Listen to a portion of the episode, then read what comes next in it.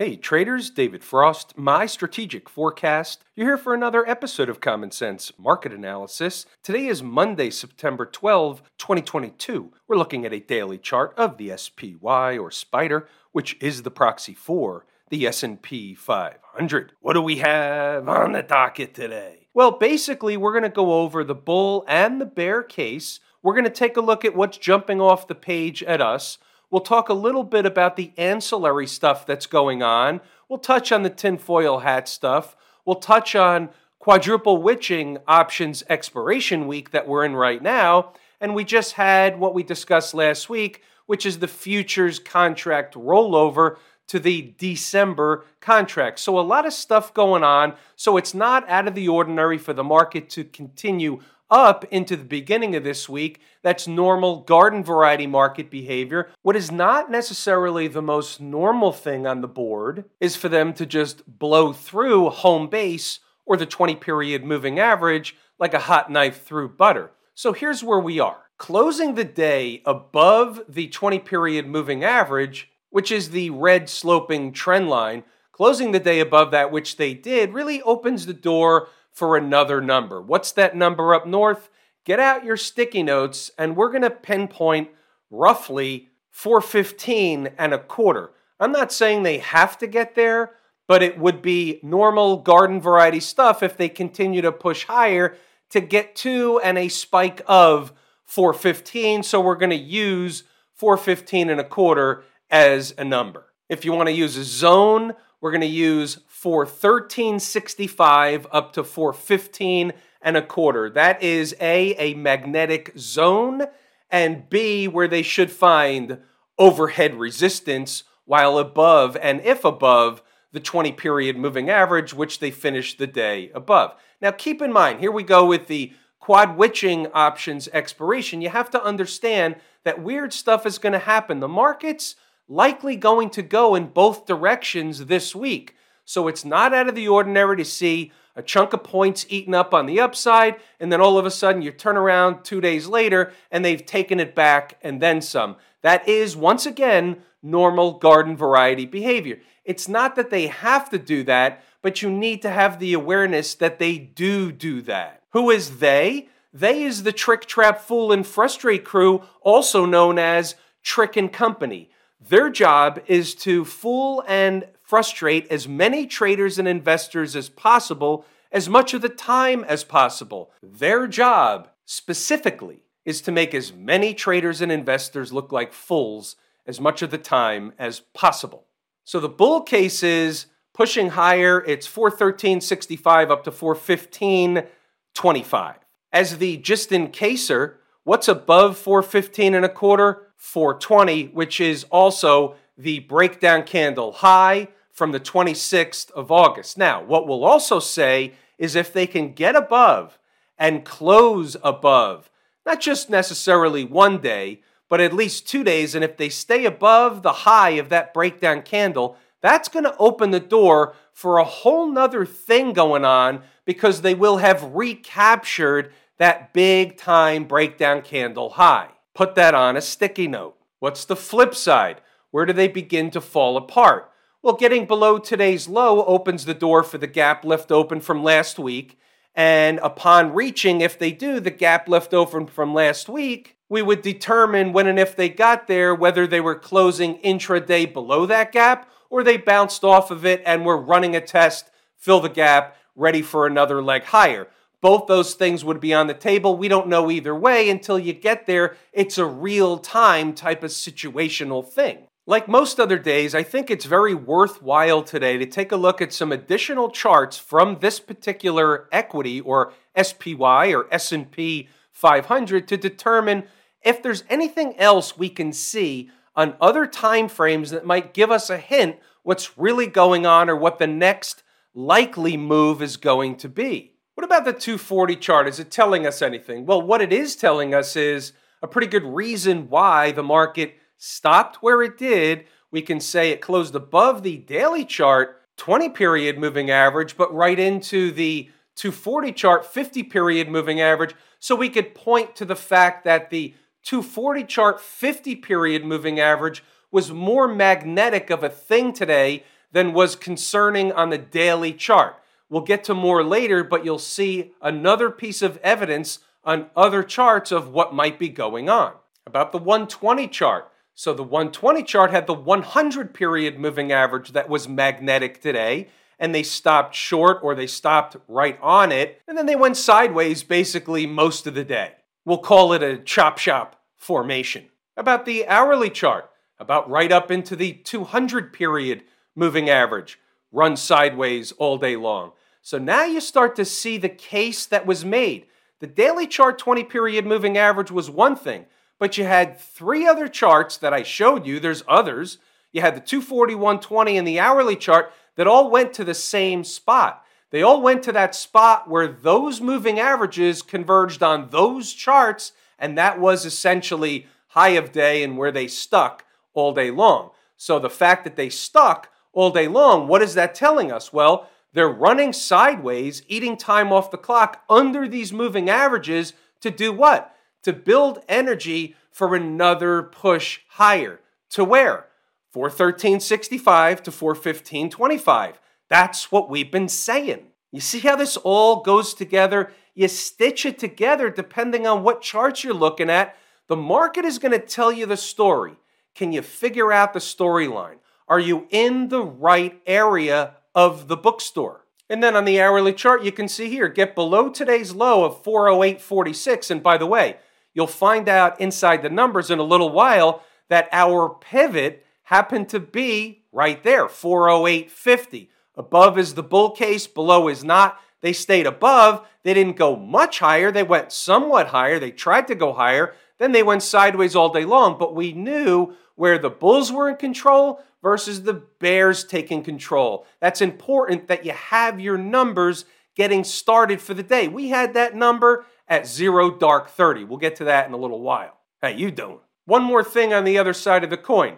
Remember from last week, holding this trend line was important. Until or unless they break below this trend line, the market is in bounce mode. Now, that doesn't mean they can't or won't come back down, but just understand what's going on out there. The fact that this trend line held and it was a picture-perfect hit of the Head and Shoulders target, if you will, and we showed that last week as well. Those two things combined, there's a lot of traders that take that information, right? I'm not the only one that has that information.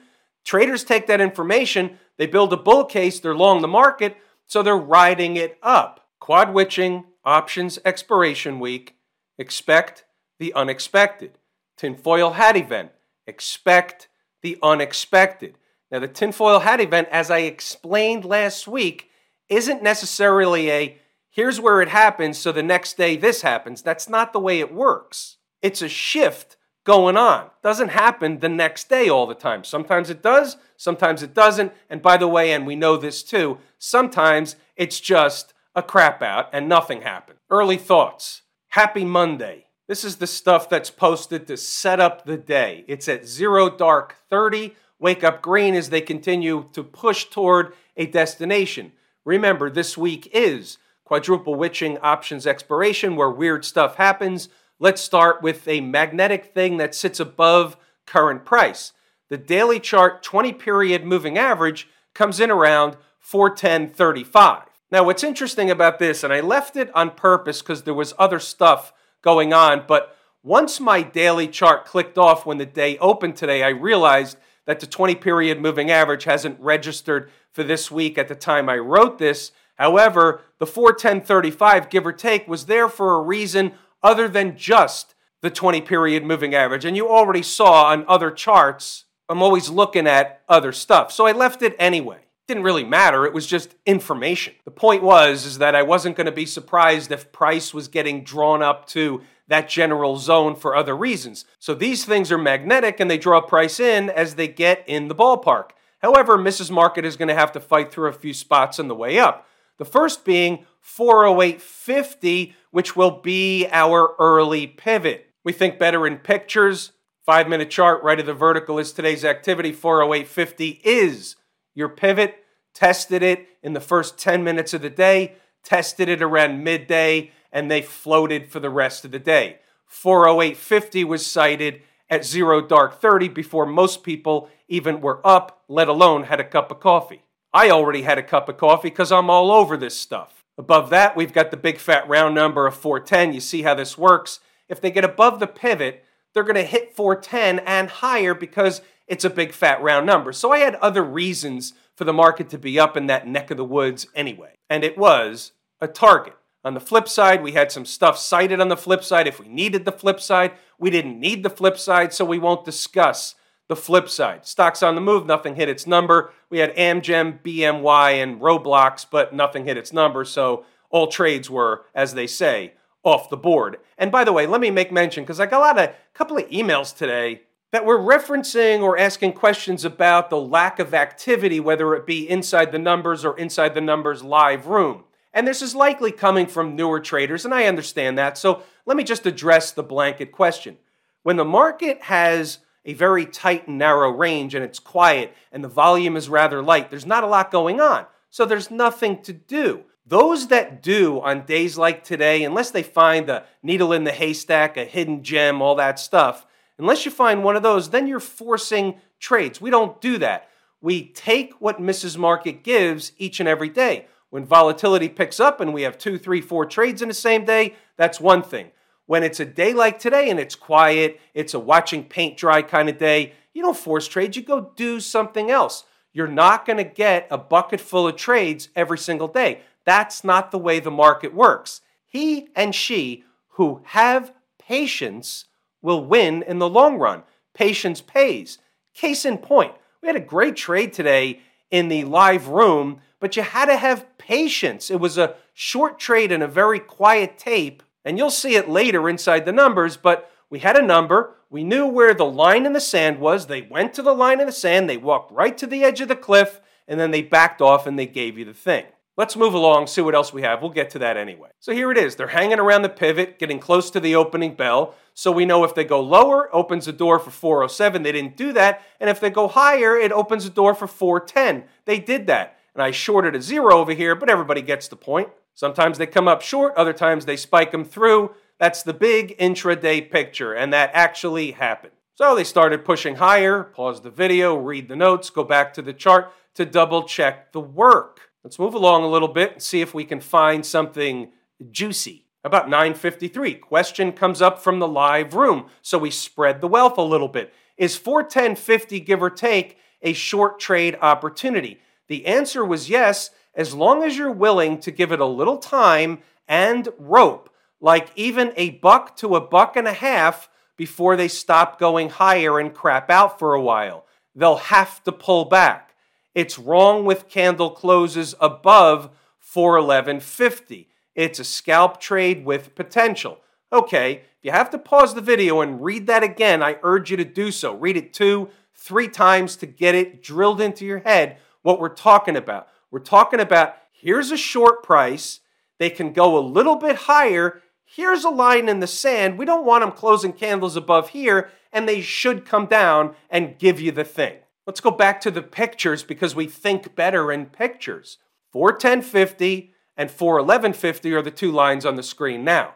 So you can short the tape up there, but if they start closing candles above 411.50, that's going to be a problem. Now, in the world of inside the numbers, when I say that, I'm specifically talking about, and write this often, sometimes I don't, but those of you that have been around a long time get the point over and over again. Closing candles means 10 and 15 minute candles. And it references time. The longer they stay above or below a certain price, the more or the larger the odds become, the more increased probability is that they go to the next number. Whether it's bullish or bearish, the next number is pretty much stamped on the board. So candle closes above 411.50. 10 minute candle, a 15 minute candle. They're hanging around up there. 2 10-minute candles, a 10 and a 15. That's going to give you some kind of clue that they're really opening the door for that next number above. Here's a 10 minute chart. Close of this candle, 411.47. Next candle close, 411.37. 15 minute candle, never closed above 411.50. So we never had that we're counting time, we're nervous, we're sweating bullets, we're pounding the table. We didn't have that kind of situation. You just needed to follow instructions. Needed time and to stay below a certain thing. They had both, they did both, and they gave you the thing. Jordan got it in the room, traders in the room got it, a lot of traders inside the numbers got it, it worked out well, and that was basically the only trade of the day that we had on the board. It was a quiet, watching the paint dry kind of day. We're moving along. Pause the video, read the notes, go back to the chart to double check the work. Remember for the shorts, 411.50 is the line in the sand on candle closes, not a spike of, meaning a spike is okay, but it's candle closes. We're moving along. If they're going to push higher, you need to know the next number's higher, just in case. You have to know everything in advance. You don't want to find yourself scrambling to find out where the market's going. You need to already know. 10:30, the tape is bullish, but they'll eventually have some kind of a pullback. Moving along. Here's an opportunity for traders to scratch out when they came back to that break-even point if you didn't want to sit there. And this is where I say others, they should still come back down a little anyway under normal garden variety conditions to run some tests of the aforementioned prices. Trader's choice. That's because the emails start to flood in. When do you think they're going to break? Do you think they're going to come down?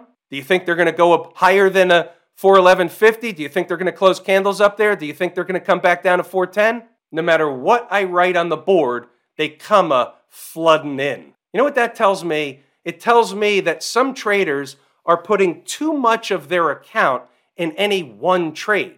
What that tells me, they're too nervous about any one trade. This is a Monday morning scalp trade with potential. That's all it was. And it was cited that way, exactly that way. We're moving along. By 11 o'clock, they came down to the target of 410. That's coming back down to 410. 409.50, give or take, is next. And then they went all the way back to the pivot of 408.50. You can't count on that for the trade, but that's what the trailer is for. Pause the video, read the notes, go back to the chart to double check the work. Same routine. If they start closing candles below the pivot, the bear stuff takes over. If they bounce off the pivot, it is what it is, and they go back to the big fat round number, which is precisely what happened in the midst of their chop shop formation. Stocks on the move. Three of them, no trade. I think we already went over that anyway. What's going on over in Camp IWM? Well, you can see, obviously, they got to their 20-period moving average, still closed above it by a smidgen. They're working on the big breakdown candle. They're working on getting in there.